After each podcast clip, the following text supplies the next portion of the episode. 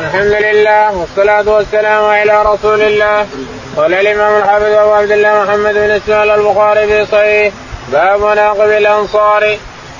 باب قول النبي صلى الله عليه وسلم لولا الهجرة لكنت من الأنصار. قاله عبد الله بن زيد عن النبي صلى الله عليه وسلم قال رحمه الله حدثني محمد بن بشار قال حدثنا غندر قال حدثنا شعبة. عن محمد بن زياد عن أبي هريرة رضي الله عنه عن النبي صلى الله عليه وسلم أو قال قال أبو القاسم صلى الله عليه وسلم لو أن الأنصار سلكوا واديا أو شعبا لسلكت في وادي الأنصار ولولا الهجرة لكنت امرأ من الأنصار فقال أبو هريرة ما ظلم بأبي وأمي وهو نصروه أو كلمة أخرى. بسم الله الرحمن الرحيم الحمد لله رب العالمين صلى الله على نبينا محمد وعلى آله وصحبه أجمعين. يقول الإمام الحافظ أبو عبد الله البخاري رحمه الله في صحيحه ونحن لا نزال في مناقب الصحابة رضي الله عنهم والآن كنا على وقت على باب مناقب الأنصار رضي الله تعالى عنهم وأرضاهم وقد أثنى عليهم رب العالمين وأثنى عليهم الرسول عليه الصلاة والسلام لأنهم آووا ونصروا وجاهدوا معه عليه الصلاة والسلام نعم. باب قول النبي صلى الله عليه وسلم لولا الهجرة لكنت باب قول النبي عليه الصلاة والسلام لولا الهجرة لكنت امرأ من الأنصار. هذا قالها حينما قسم أموال هوازن وغضبت الأنصار قالوا إننا نقتلهم سيوفنا تغدر من دمائهم ونوزع الأموال على أكابر قريش وأكابر العرب ونحن محرومين. فجمعهم وخطبهم وقال يا أنصار الله الا ترضون أن يرجع الناس بالشاة والبعير. ترجعون برسول الله عليه الصلاة والسلام. لولا الهجرة لكنت امرأ من الأنصار. ولو سلك الأنصار وادي لسلكت وادي الأنصار. ولو سلكوا شعبا لسلكت شعب الأنصار. حتى بكوا وظلت لحاهم رضي الله عنهم نعم. قال أبو هريرة ما ظلم بأبي وأمي اووه ونصروه. يقول أبو هريرة ما ظلم بأبي وأمي آووه ونصروه وحذروه وجاهدوا معه حق الجهاد. باب لقاء النبي صلى الله عليه وسلم بين المهاجرين والأنصار. قال رحمه الله حدثنا إسماعيل بن عبد الله قال حدثني إبراهيم بن سعد نبي عن جدي قال لما قدم المدينة آخى رسول الله صلى الله عليه وسلم بين عبد الرحمن وسعد بن الربيع. قال لعبد الرحمن إني أكثر الأنصار مالا فاقسم مالي نصفين والامراتان فانظر اعجبهما إليك فسمها لك فسلمها لك وطلقها فإذا انقضت عدتها فتزوجها. قال بارك الله لك في أهلك ومالك. أين سوقكم؟ فدلوا على سوق بني قينقاع. فمن غلب إلا معه فضل من قط وسمن ثم تابع الغدو ثم جاء يومه به اثر الصفرة. فقال النبي صلى الله عليه وسلم ما هي؟ قال تزوجت. قال خمس لها. قال نواة من ضاب أو نواة من ذهب. كت إبراهيم. يقول البخاري رحمه الله حدثنا باب لقاء النبي صلى الله عليه وسلم. باب لقاء النبي عليه الصلاة والسلام بين المهاجرين والأنصار. جعل الأنصار. المهاجرين اخوه المهاجري اخو للانصاري المهاجر الثاني اخو الأنصاري إلى آخره. جمع أشبكهم بعروة بالعروه الوثقى قوة الإسلام. فجعل فجعلهم أخوة. أنت يا فلان أخوك فلان. وانت يا فلان أخوك فلان. وانت يا فلان أخوك فلان. إلى آخره. يقول البخاري رحمه الله. حدثنا إسماعيل. حدثنا إسماعيل. قال حدثنا إبراهيم بن سعد. إبراهيم بن سعد. قال عن أبي سعد. عن أبي سعد بن إبراهيم. قال عن جده. عن جده. قال قال قادم المدينة اخذ رسول الله صلى الله عليه وسلم بين عبد الرحمن بن عوف لما قدم المهاجرون الأنصار المدينة آخذ الرسول عليه الصلاة والسلام بين المهاجرين والأنصار. وصار عبد الرحمن بن عوف رضي الله تعالى عنه اخا لسعد بن الربيع وكان سعد بن الربيع أكثر الأنصار مالا وعنده زوجتين.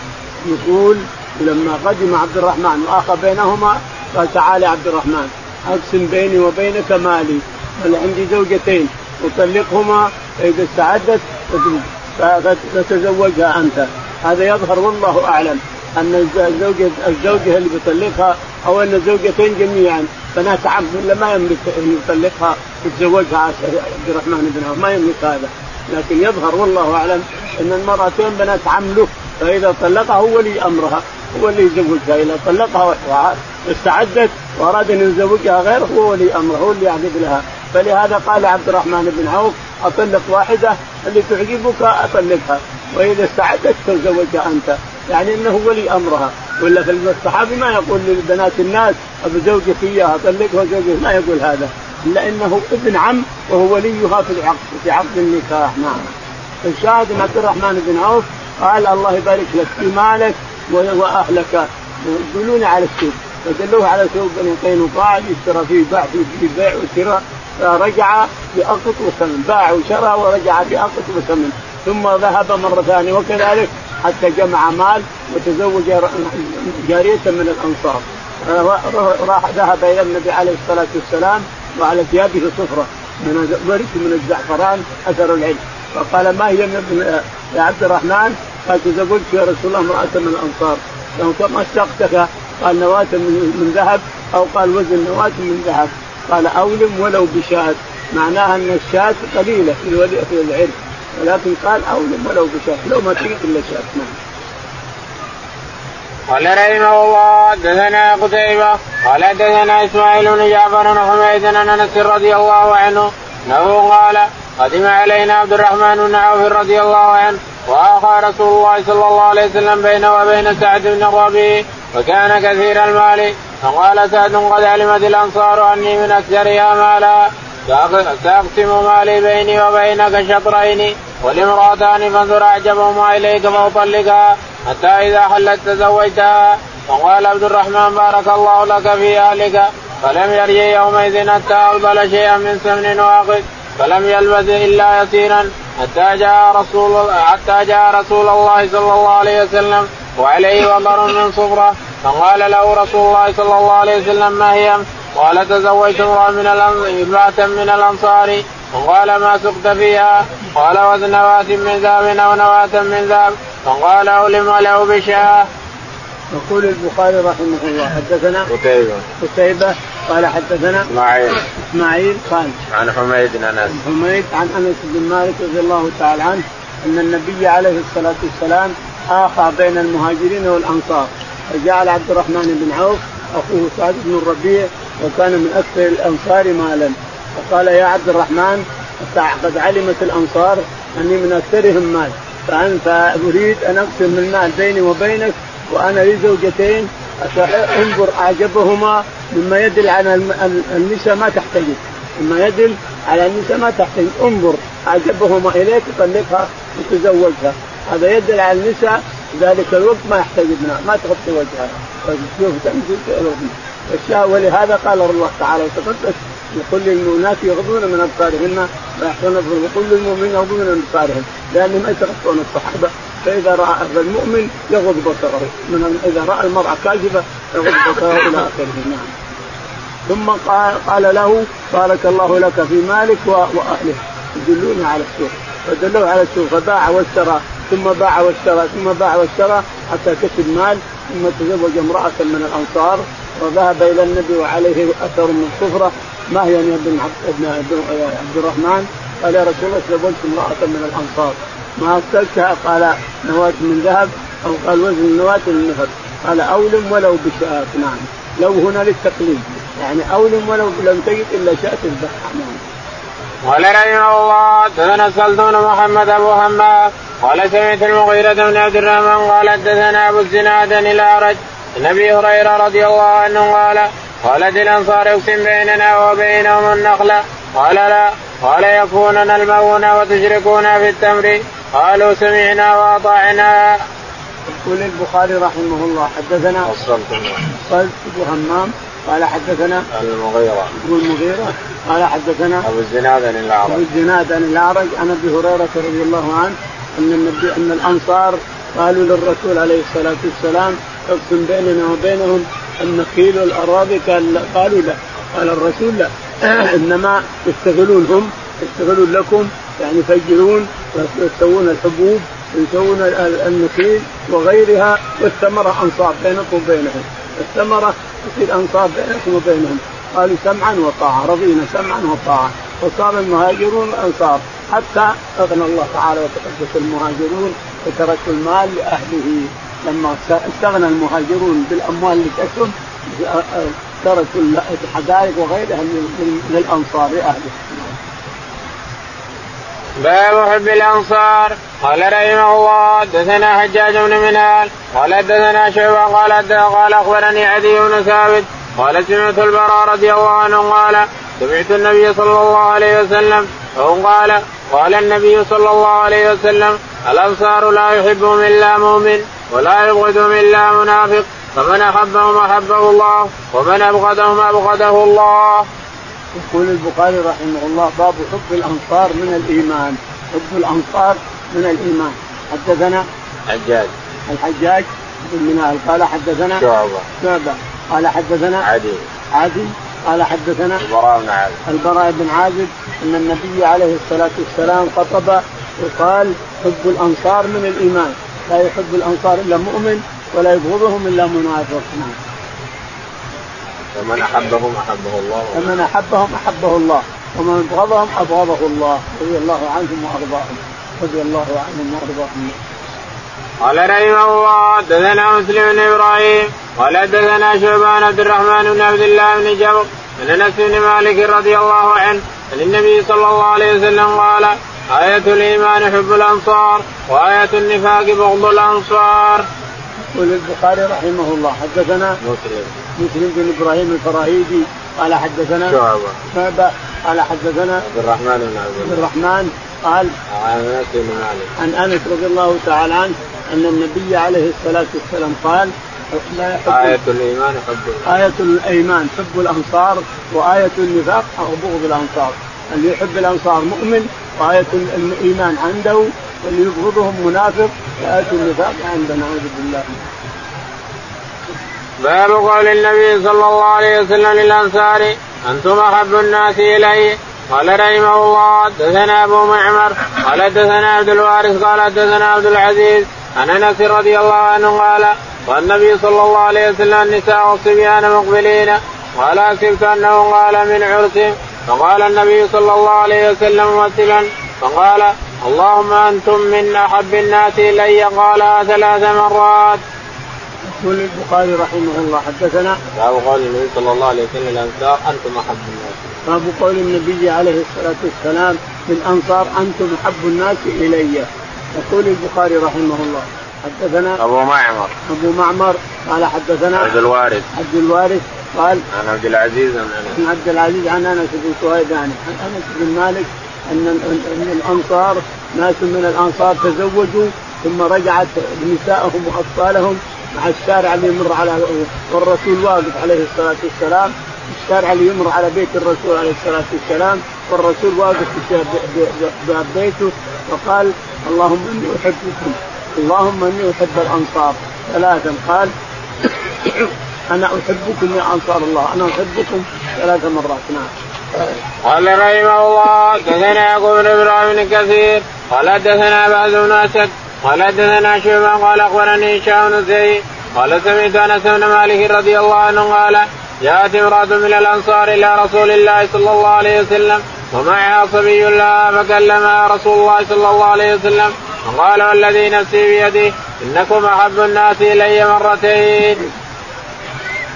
يقول البخاري رحمه الله حدثنا يعقوب. يعقوب قال حدثنا بهز بن أسد. باهز بن أسد قال قال حدثنا شعبة. حدثنا شعبة قال قال حدثنا هشام. حدثنا هشام قال عن أنس بن مالك. عن أنس رضي الله تعالى عنه قال جاءت امرأة من الأنصار قال جاءت امرأة من الأنصار إلى النبي عليه الصلاة والسلام فحدثها ثم قال أنتم أحب إلي الأنصار أحب أحب الناس إلي يخبر المرأة أنه الأنصار أحب الناس إليه عليه الصلاة والسلام. نعم. باب أتباع الأنصار. قال رحمه الله حدثنا محمد بن بشار. قال حدثنا غندر قال حدثنا شعبة عن عمرو. قال سمعت أبا حمزة عن زيد بن أرقم. قالت الأنصار لكل نبي أتباع وإنا قد اتبعناك فادعو الله ان يجعل أتباعنا منا. فدعا به فنميت فنميت ذلك إلى ابن أبي ليلى. قال قد زعم ذلك زيد. يقول البخاري رحمه الله.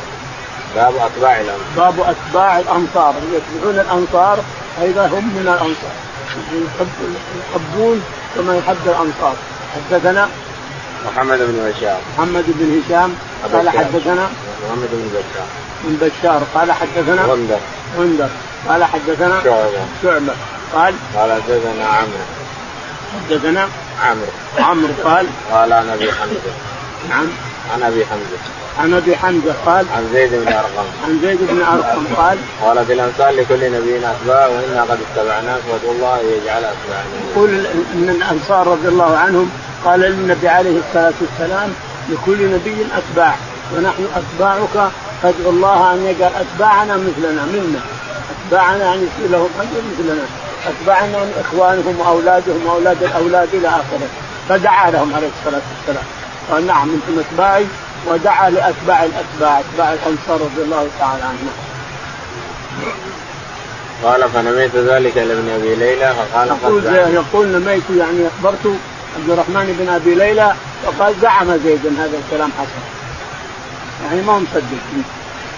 قال رحمه الله دثنا آدم قال حدثنا شعبة قال حدثنا عمرو بن مرة قال سمعت أبا حمزة رجلا من الأنصار قال قالت الأنصار إن لكل قوم أتباعا وإنا قد اتبعناك فد الله يجعل أتباعنا منا. قال النبي صلى الله عليه وسلم اللهم اجعل أتباعهم منهم. قال عمر فذكرته لابن أبي ليلى. قال قد زعم ذاك زيد. قال شعبة اظن زيد بن أرقم. يقول البخاري رحمه الله مؤكدا ما سبق ومكرر حدثنا آدم. آدم قال حدثنا شعبة. شعبة. قال حدثنا عمرو بن مرة. عمرو بن مرة قال عن أبي حمزة. عن أبي حمزة قال قال في الامثال لكل قوم أتباع. قالت الأنصار للرسول عليه الصلاة والسلام لكل قوم أتباع يا رسول الله ونحن اتبعناك فادع لنا لأتباعنا. ادع يا رسول الله. فدعا ثلاث مرات لأتباع الأنصار. دعا ثلاث مرات لأتباع الأنصار. أن أتباعهم يصيرون مثلهم. نعم. وذكرته قال عمرو قال عمرو ذكرته عبد الرحمن بن أبي ليلى وقال زعم ذلك زيد. زيد بن أرقم زعم هذا الكلام باب فضل دور الأنصار. قال رحمه الله حدثنا محمد بن بشار قال حدثنا غندر قال حدثنا شعبة قال سمعت قتادة عن أنس بن مالك عن أبي سعيد رضي الله عنه قال قال النبي صلى الله عليه وسلم خير دور الأنصار بنو النجار ثم بنو عبد الأشل. ثم بنو الحارث بن خزرج ثم بنو ساعدة وفي كل دور الأنصار خير. فقال سعد ما أرى النبي صلى الله عليه وسلم إلا قد فضل علينا. فقيل قد فضلكم على كثير. وقال عبد الصمد حدثنا شعبة. قال حدثنا قتادة سمعت أنسا قال أبو سعيد عن النبي صلى الله عليه وسلم بهذا. وقال سعد بن عبادة. يقول البخاري رحمه الله حدثنا باب فضل دور الأنصار. باب فضل دور الأنصار. حدثنا محمد بن محمد قال حدثنا غندر. غندر قال قال حدثنا شعب. حدثنا شعبة قال عن قتادة. عن قتادة قال حدثنا أنس بن مالك. أنس بن مالك رضي الله تعالى عنه. عن أبي أسيد. عن أبي أسيد الساعدي أنه قال إن النبي عليه الصلاة والسلام دعا لدور الأنصار. فقال خير دور الأنصار بني النجار. خير دور الأنصار بني النجار. بني النجار من الخزرج. الظاهر إن بني النجار من الخزرج. اخوان الرسول عليه الصلاة والسلام من الخزرج. ثم بني الاشهل ثم بني الحارث. ثم بني الحارث. نعم. ثم بنو ساعدة. ثم بنو ساعدة. ثم وفي كل دور الأنصار خير. ثم في كل دور الأنصار خير. فقال سعد بن عبادة ما ارى الرسول عليه الصلاة والسلام إلا فضل الناس علينا. فقال جعلكم من خير الناس. أعطاكم خير. أنتم خير. قالوا في كل دور الأنصار خير. جاءكم الخير. نعم قال رحمه الله دثنا سعد بن حفص قال دثنا شيبان يحيى قال أبو سلمة أخبرني أبو سيد أنه سمع النبي صلى الله عليه وسلم يقول خير الأنصار أو قال خير دور الأنصار بنو النجار وبنو عبد الاشل وبنو الحارث وبنو ساعدة. يقول البخاري رحمه الله حدثنا سعد بن حفص سعد قال حدثنا شيبان شيبان قال حدثنا يحيى. يحيى قال عن أبي سلمة. عن أبي سلمة قال عن أبي أسيد. عن أبي سيد الساعدي قال إنه سمع النبي صلى الله عليه وسلم يقول خير الأنصار أو خير دور الأنصار بنو النجار. إنه سمع النبي عليه الصلاة والسلام يقول دور الأنصار بني النجار ثم بني عبد الاشهل ثم بني الحارث. الحارث ثم بنو ساعده ثم بني ساعدة. وفي كل دور الأنصار خير. فعم الخير دور الأنصار لئلا يجعل سعد بن عبادة وغيره. نعم. قال رحمه الله دثنا خالد بن مخلد قال دثنا سليمان قال دثني عمرو بن يحيى عن عباس بن سهل عن أبي حميد رضي الله عنه النبي صلى الله عليه وسلم قال إن خير دور الأنصار دار بني النجار ثم عبد الاشهل ثم دار بني الحارث ثم بني ساعدة وفي كل دور الأنصار خير.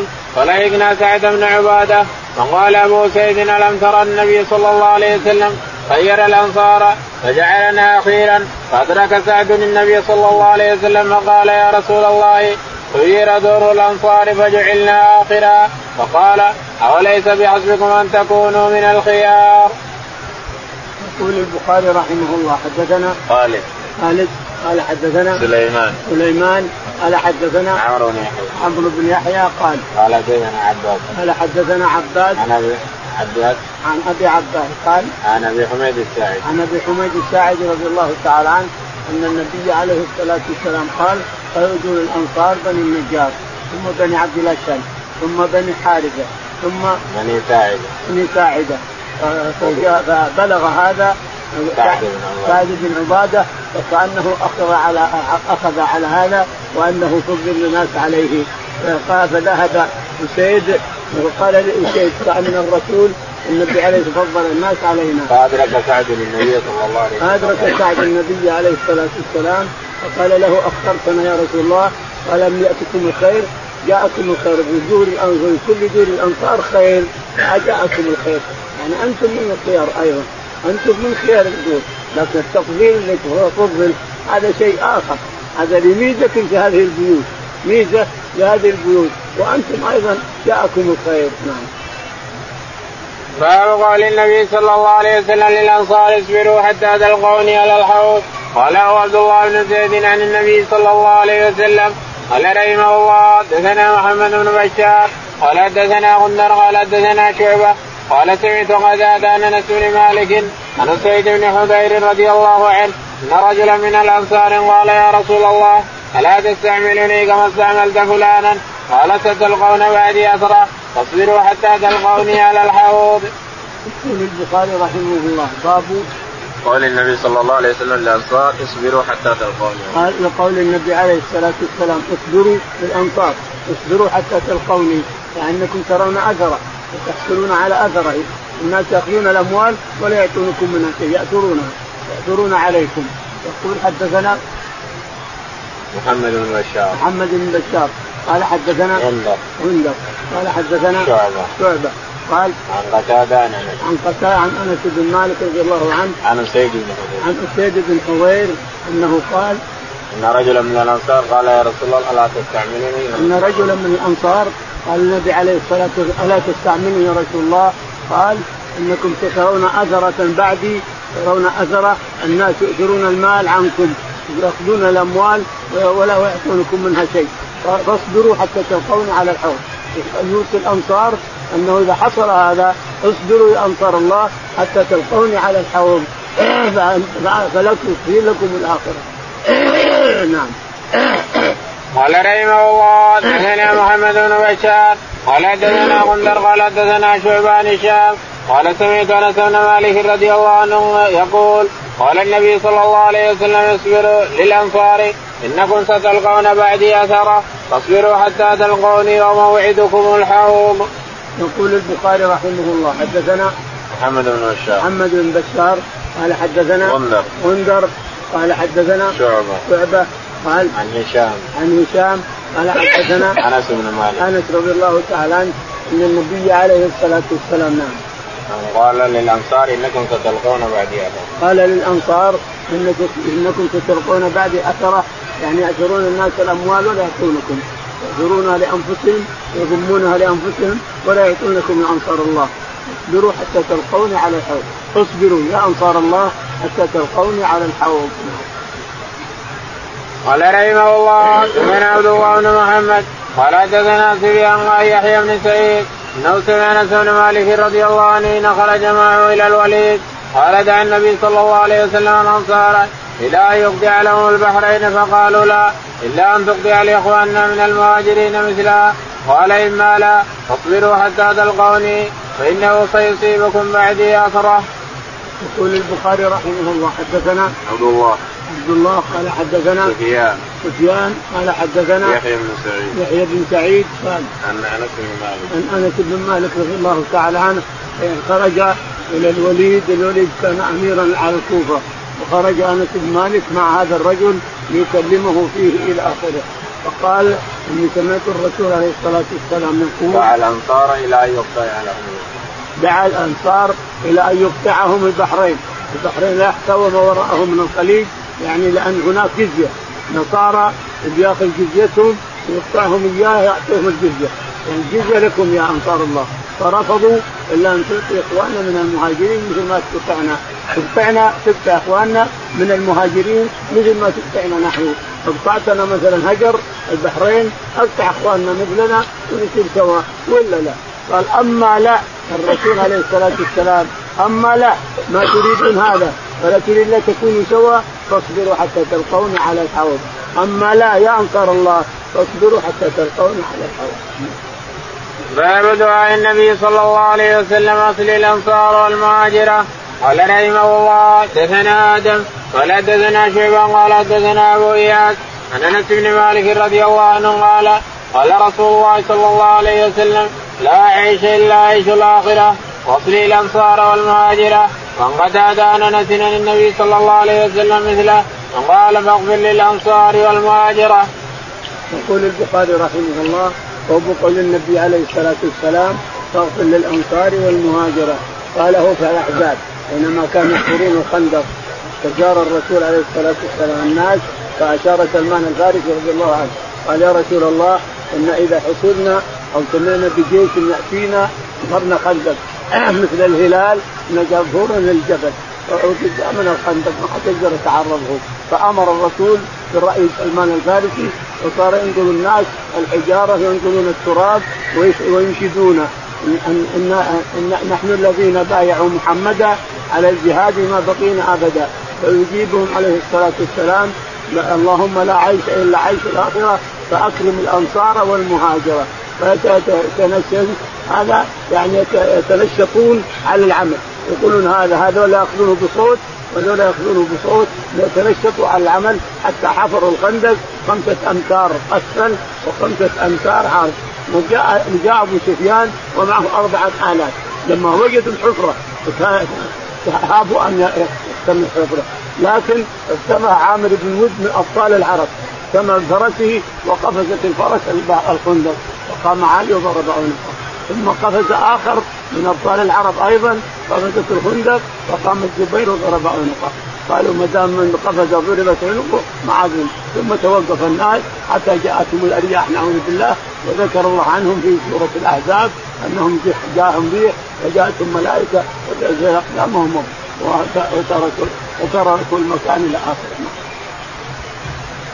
قال رحمه الله حدثنا آدم قال حدثنا شعبا عن حميد الطويل قال سمعت أنس بن مالك رضي الله عنه قال كانت الأنصار يوم الخندق تقول نحن الذين بايعوا محمدا على الجهاد ما حيينا أبدا فأجابهم اللهم لا عيش إلا عيش الآخرة فأكرم الأنصار والمهاجرة.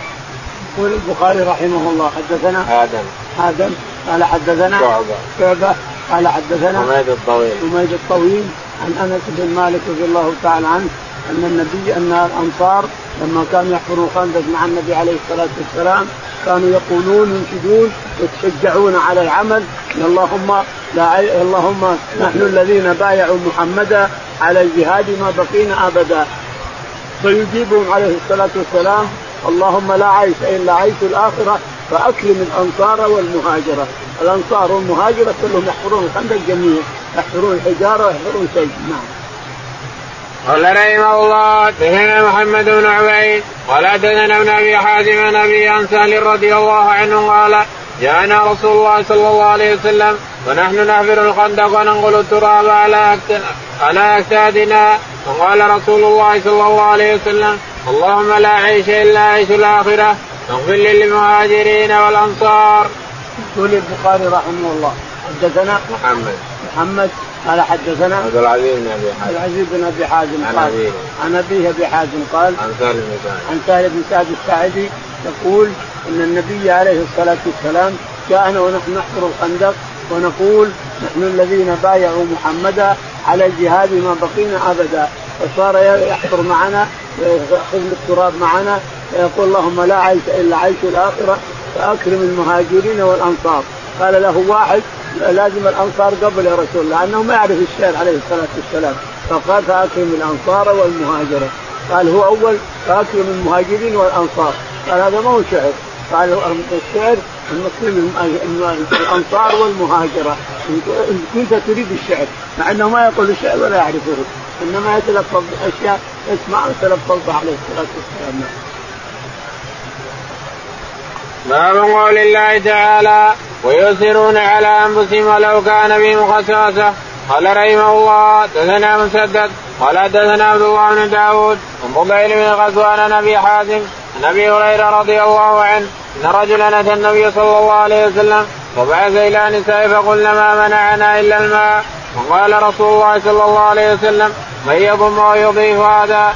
فقال رجل من الأنصار أنا. فانطلق به إلى امرأته فقال اكرمي ضيف رسول الله صلى الله عليه وسلم. فقالت ما عندنا إلا قوت صبياني فقال هيئي طعامك؟ واصبحي سرعة ومن يوق شح نفسه فأولئك هم المفلحون. يقول البخاري رحمه الله حدثنا باب قول الله تعالى باب قول الله تعالى يؤثرون على أنفسهم ولو كان بهم خصاصة جوع وهم جوع ولو كان بهم خصاصة. ومن يوق شح نفسه فأولئك هم المفلحون. يقول البخاري رحمه الله حدثنا مسدد. مسدد قال حدثنا عبد الله. عبد الله قال حدثنا فضيل بن فضيل قال حدثنا أبو حازم. أبو حازم قال عن أبي هريرة. عن أبي هريرة رضي الله عنه أبو حازم الكبير سلمان الأشعري عن أبي هريرة رضي الله تعالى عنه أن النبي عليه الصلاة والسلام أتاه رجل فقال لنسائه ضيف يعني. فقال لنسائه هل عندكم شيء؟ قالوا والله ما عندنا إلا الماء النساء الرسول يطلب منهم طعام لضيفه ما وجد طعام ما عندهم إلا الماء فقال من يكرم هذا الضيف؟ من يأكل؟ فقال أحد الصحابة يقال إنه زيد إنه ثابت بن قيس بن شماس يقال إنه ثابت بن قيس بن شماس خطيب الرسول عليه الصلاة والسلام ويقال إنه ابو أبو قتادة ويقال غير هذا. الشاهد إنه أخذ الرجل أخذ الضيف وذهب به إلى امرأته وقال أكرمي ضيف الرسول عليه الصلاة والسلام. قالت ما عندي الا قوت اولادي قال اولادك لا أراد الطعام نوميهم السراج وهيئ الطعام جيبوه للضيف. ففعلت ما أمر زوجها نومت أولادها وهم جياع ثم أطفأت السراج ثم أروه أنهم يأكلون وهم ما يأكلون. يدلون أيديهم ولا ياخذون شيء وهو يأكل الضيف يأكل حتى شبع. فلما أصبح الصباح وجاء إلى الرسول عليه الصلاة والسلام قال عجب الله من فعلكما انت وزوجتك عجب الله أو ضحك الله كل شيء. العجب من صفات رب العالمين والضحك من صفات رب العالمين.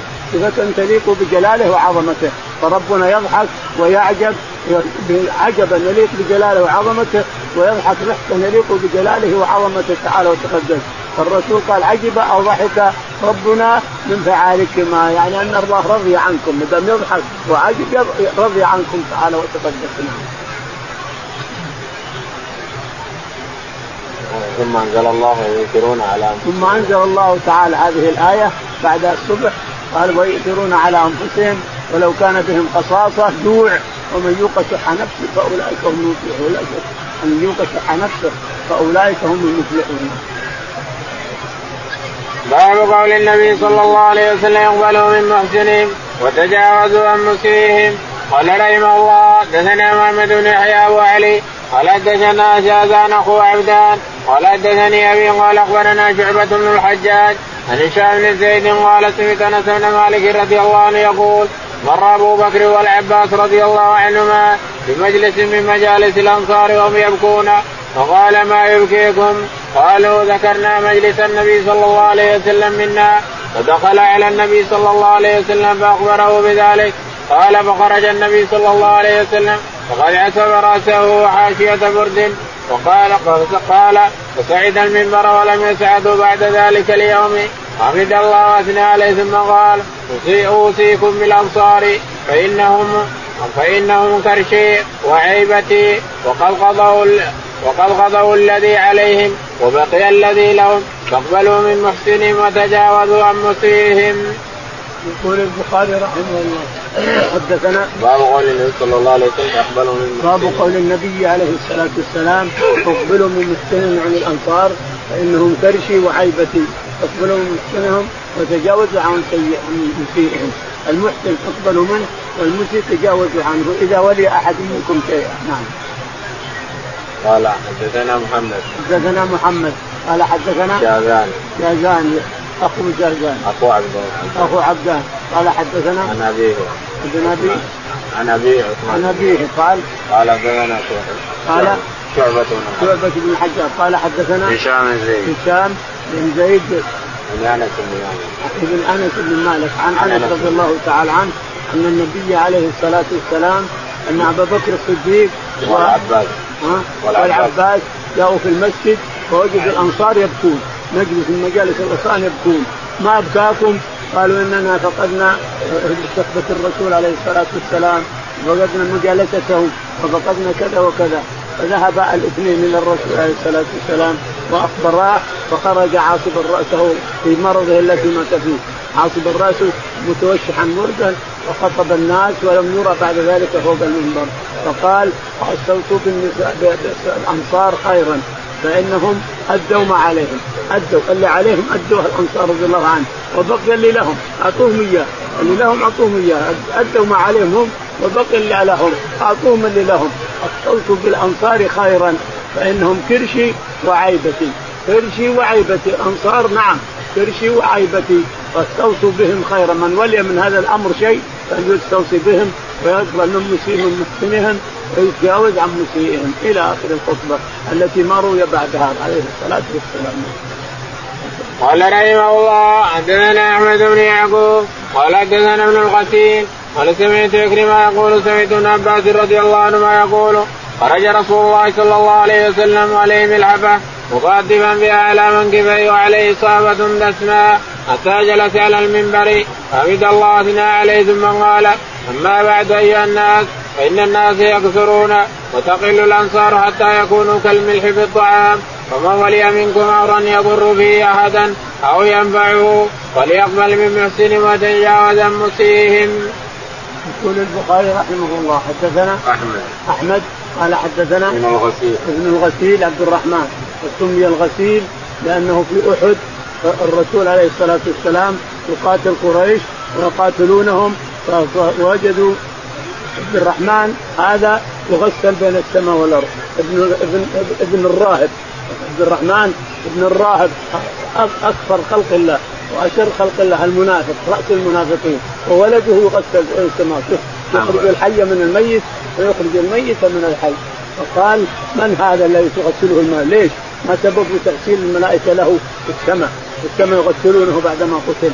فجاءوا امرأته وقالت إنه خرج جنوبا وقتل فغسل والشاهد أنه لما أتى عمر ابن عبد العزيز رضي الله عنه قال أنا ابن غسيل قال تلك المكارم لا قعبان من لبن في باب ماء فعاد بعد ابوالها كل هذه المكارم تلك المكارم لا قعبان من لبن في باب ماء فعاد بعد ابوالها تعطيه لبن قدح من لبن تعطيه في الليل ولا قدح في النهار لبن يشربه يروح بول لكن هذه المكارم لا قعبان من اللبن المكارم أن يقول أنا ابن الغسيل فاكرمه عمر بن عبد الشاهد أنه قال عبد الرحمن بن الغسيل نعم. عن عكرمة عن ابن عباس. عن عكرمة عن ابن عباس قال النبي صلى الله عليه وسلم خرج وعليه ملحفة. أن النبي عليه الصلاه والسلام خرج وعليه ملحفة وعاصب راسه وجلس على المنبر آخر جلسة على المنبر نعم. اما بعد ايها الناس فان الناس يكثرون وتقل الانصار. ثم خطب فقال ايها أما بعد أيها الناس إن الناس يكثرون وتقل الانصار، إن الناس يكثرون تكثر الناس. لكن الانصار الأنصار تقل رضي الله عنهم وأرضاهم، فمن ولي من الأمر شيئا يضر به ناس وينفع فليؤدي فليؤدي الأنصار مسكنهم ويأخذ من محسنهم ويتجاوز عن مسيئهم. الناس يكثرون والأنصار تكثر رضي الله عنهم وأرضاهم. قال رحمه الله حدثنا محمد بن هشام قال حدثنا غندر قال حدثنا شعبة قال سمعت قتادة عن أنس بن مالك رضي الله عنه النبي صلى الله عليه وسلم قال الأنصار كرشي وعيبتي والناس سيكثرون ويقلون فاقبلوا من محسن وتجاوزوا عن مسيهم. يقول البخاري رحمه الله حدثنا محمد. محمد. قال حدثنا غندر. غندر. قال حدثنا شعبة. قال عن قتادة. قتادة. قال عن أنس بن مالك. عن أنس رضي الله تعالى عنه أن النبي عليه الصلاة والسلام نعم قال الأنصار كرشي وعيبتي. قال الأنصار كرشي وعيبتي. أنصار كرشي وعيبتي. فمن ولي من الأمر شيئا يضر وينفع فليحسن إلى محسنهم ولا تجاوز عن مسيرهم. فإن الناس تكثر ويقل الأنصار رضي الله تعالى عنهم وأرضاهم. باب مناقب سعد بن معاذ رضي الله عنه. قال رحمه الله حدثنا محمد بن بشار قال حدثنا غندر قال حدثنا شعبان أبي قال سمعت البراء رضي الله عنه يقول وديت للنبي صلى الله عليه وسلم خلة حرير فجعل اصحابه يمسونها ويعجبون من لينها. وقال تعجبون من لين هذا لأديل سعد بن معاذ خير منها وليا. وهو قتادة والزوري سمع انس النبي صلى الله عليه وسلم. يقول البخاري رحمه الله باب مناقب سعد بن معاذ سيد الأوس رضي الله تعالى عنه. قتل شهيدا. أصابه عرق في الأكحل في الاحزاب في الأكحل. وقال اللهم إن كان بقي من حرب قريش للرسول شيء فأبقني. وإن كان انتهت حرب قريش مع الرسول فاقبضني اليك فقبض تلك الليلة. سعد بن معاذ رضي الله تعالى عنه. مناقبه يقول البخاري حدثنا محمد بن بشار. محمد بن بشار. قال حدثنا غندر. غندر. قال حدثنا شعبة. شعبة. عن قتادة قال عن أبي إسحاق. عن أبي إسحاق قال عن البراء بن عازب. عن البراء بن عازب أن النبي عليه الصلاة والسلام قال اوديت للنبي حل حرير فجعل يقول أوتي للنبي عليه الصلاة والسلام حلل من حرير فجعلنا تعجبون من لينها. إذا كانت من سلك واحد تجيب مثلا الطاقة الكبيرة تجمعها في كفة الإنسان من من لينها. إذا كانت منسوجة من سلك واحد تجمعها في كفة. لو هي ثوب كبير تجمع تطوير تجمع في كفة من اللين. وجعل الناس يعجبون من لينها من لين هذه الملابس. فقال أتعجبون من هذه؟ لمناديل سعد بن معاذ في الجنة أحسن من هذه وألين قال رحمه الله حدثني محمد بن المثنى قال حدثنا فضل بن مصطفى ختن وأبي عوانة قال حدثنا أبو عوانة إلا مشى نبي سفيان عن جابر رضي الله عنه قال سمعت النبي صلى الله عليه وسلم يقول اهتز العرش لموت سعد بن معاذ وعن الاعمش قال حدثنا أبو صالح عن جابر عن النبي صلى الله عليه وسلم مثله فقال رجل لجابر إن البراء يقول اهتز السرير فقال إنه كان بين هذين الحيين ضغائن. سمعت النبي صلى الله عليه وسلم يقول اهتز عرش الرحمن لموت سعد بن معاذ. يقول البخاري رحمه الله باب اهتزاز العرش لموت سعد بن معاذ. حدثنا محمد. محمد قال حدثنا فضل بن مساور فضل بن مساور قال حدثنا حسن أبي عوانة. نعم. حسن أبي عوانة. حسن أبي عوض قال حدثنا أبو عوانة. أبو عوانة. قال عن الأعمش. عن الأعمش. قال عن أبي يعفور عن عن أبي يعفور عن جابر بن عبد الله. عن جابر رضي الله تعالى عنه أن النبي عليه الصلاة والسلام قال اهتز عرش الرحمن لموت سعد بن معاذ. انظر واحد من الأنصار الثانيين. الخزرج قالوا اهتز السرير يعني سرير اللي هو عليه. قال لا كذب. بل اهتز العرش. الرسول قال اهتز العرش لموت سعد بن معاذ. وما اهتز عرش عرش الله من موت هالك سمعنا به إلا لسعد أبي عمرو. اهتز عرش الرحمن لموت سعد بن معاذ رضي الله عنه. فقال إن هذا الحي بينهم قتال وبينهم حزازات وعداوة فلهذا لا يريدون أن يقول العرش. لأنها منقبة كبيرة ولكن اهتز السرير اللي هو فوقه. نعم. قال رحمه الله حدثنا محمد بن عرعرة قال حدثنا شعبان عن سعد بن إبراهيم عن أبي امامه بن سالم بن حنيف عن أبي سعيد رضي الله عنه أنه ناسا نزلوا على حكم سعد بن معاذ فأرسل إليه فجاء على حمار فلما بلغ قريبا من المسجد قال النبي صلى الله عليه وسلم قوموا إلى خيركم أو سيدكم. فقال يا سعد إن هؤلاء نزلوا على حكمك. قال فإني أحكم فيهم أن تقبل أن تقتل مقاتلتهم وتتبع ذراريهم. قال حكمت بحكم الله أو بحكم الملك. يقول البخاري رحمه الله حدثنا محمد. محمد قال حدثنا شعبة. شعبة قال حدثنا سعد بن إبراهيم. سعد بن إبراهيم قال عن أبي أمامة. عن أبي أمامة قال عن أبي سعيد الخدري. عن أبي سعيد الخدري رضي الله تعالى عنه أن النبي عليه الصلاة والسلام لما جاء أخذ عاصر بني قريظة وأخذهم نزلوا على حكم سعد بن معاذ. جميع بني قريظة لأنهم حلفاء سعد حلفاء الأوس وحلفاء سعد. فنزلوا على حكم سعد بن معاذ. فأنزلهم الرسول على حكم سعد بن معاذ ويؤتى بالأموال والأطفال والنساء كلهم وحصروا في مكان واحد ثم أرسل الرسول عليه الصلاة والسلام إلى سعد بن معاذ وهو سخنة بجانبه يجوره عليه الصلاة والسلام قريبا منه يجوره فقال وقالوا فقال اتي به على حمار. قال ارسلوا لسعد فلما قرب منهم قال قوموا لسيدكم. بعض الناس يقوموا لسيدكم جميع العالم. نعم جميع من حضر. قال الرسول جميع قوموا لسيدكم. وهو سيد الأوس والخزرج. في الساعة. فلما أتى وجلس قال رسول قال إن هؤلاء القوم نزلوا على حكمك يا سعد. قال يا رسول الله إني أحكم أن يقتل مقاتلتهم تقتل مقاتلتهم. اللي أنبت يقتل. اللي معه سلاح يقاتل فيه تقتل مقاتلتهم ويسبى ذراريهم نساءهم وأطفالهم وأموالهم كلها تؤخذ قال لقد حكمت هذا الشرف. هذا يعني المنقبة الثاني. لقد حكمت بحكم الله من فوق سبعة ارتعه من فوق سبع سماوات. هذا المنقبة لا شك لسعد رضي الله تعالى. فنفذ الرسول عليه الصلاة والسلام. حكم سعد بن معاذ نعم باب من قبض سيد بن حدير وعباد بن بشر رضي الله عنهما. قال رحمه الله حدثنا علي بن مسلم قال حدثنا حبان قال حدثنا همام قال أخبرنا قتادة أنس رضي الله عنه أن رجلين خرجا من عند النبي صلى الله عليه وسلم في ليلة مظلمة وإذا نور بين أيديهما حتى تفرقا فتفرق النور معهما. وقال معمر عن ثابت أنس نصيت بن حدير ورجلا من الأنصار وقال حماد أخبرنا ثابت أنس كان سيد بن حدير وعباد بن بشر عند النبي صلى الله عليه وسلم. يقول البخاري رحمه الله باب خروج سيد بن حضير وفي عباد بن بشر رضي الله عنه. عباد بن بشر هذا الذي يبقى قل هو الله أحد بعد كل صلاة. فاشتكوه هو امام مسجد. فاشتكوه فقال ما الذي حملك على هذا؟ تقرأ السوره ثم تقرأ قال حبها يا رسول الله. قال حبك إياها أدخلك الجنة. عباد بن بشر رضي الله تعالى عنه وأرضاه كان عينا للرسول عليه الصلاة والسلام مع أحد المهاجرين. أظنه مع له اسم مع أحد المهاجرين. كانوا عينا على جبل. فقام العرب على عرب. الرسول يريد أن يغير على هؤلاء العرب. ينظر معهم.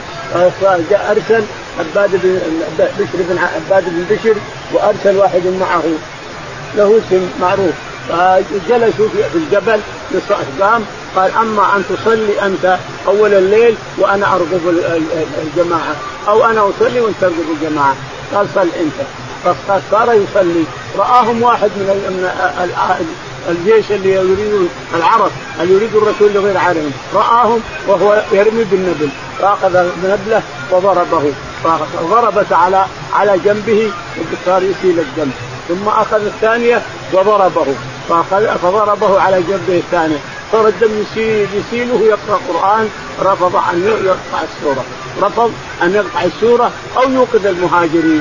والرجل هذا اللي رماهم قال أنا رمت اثنتين كلهن لابد انهن اصابنهن وجلسوا لما أصبح الصباح راحوا إلى الرسول وأخبروه لكن لما قام المهاجرين ورأى الدماء قال كيف يعني؟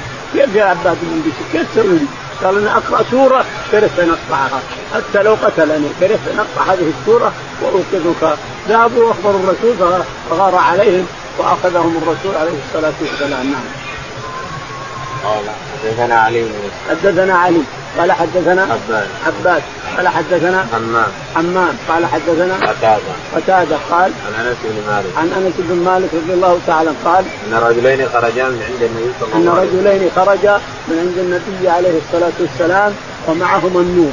اثنين معهم نور. ثم تفرقا فذهب كل واحد ذهب معه نور إلى بيته.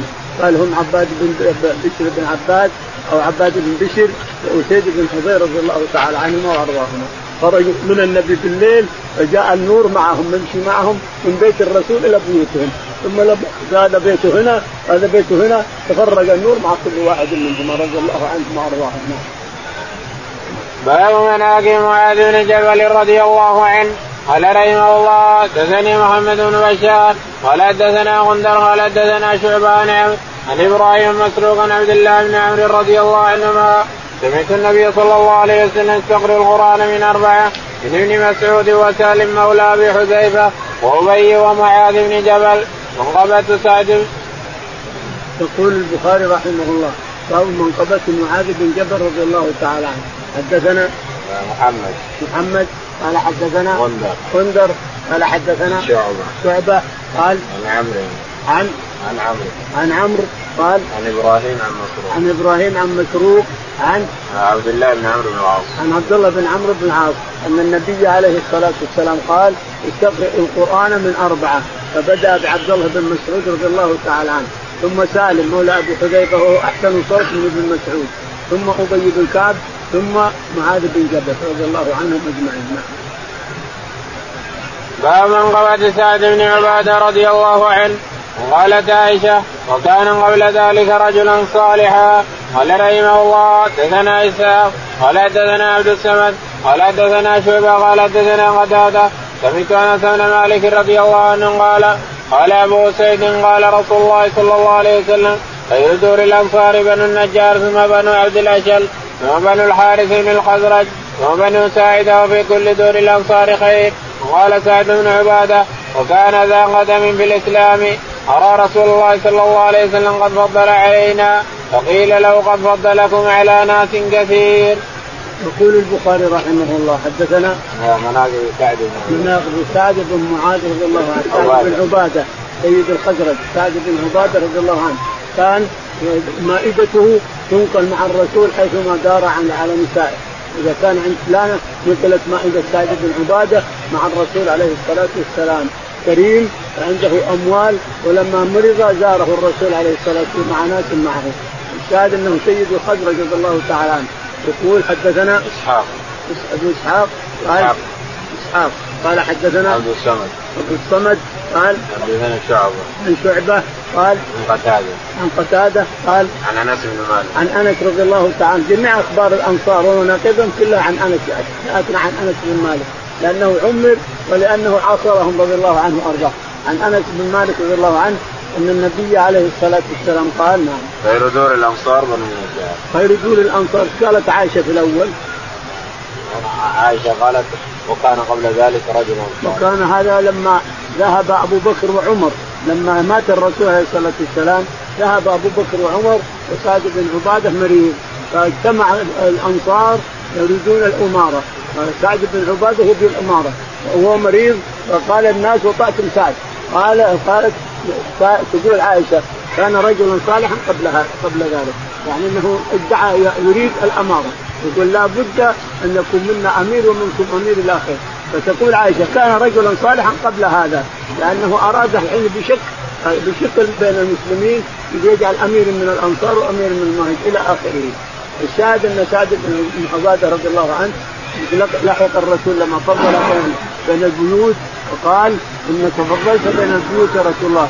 قال نقول في كل دين الأنصار خير. ألا يكفيكم أن في دينكم خير إلى آخره. اللهم اهدنا فيمن هديت. نعم خلاص اللهم اهدنا فيمن هديت. عافنا فيمن عافيت. تولنا فيمن توليت. اللهم توفنا مسلمين. والحقنا بالصالحين.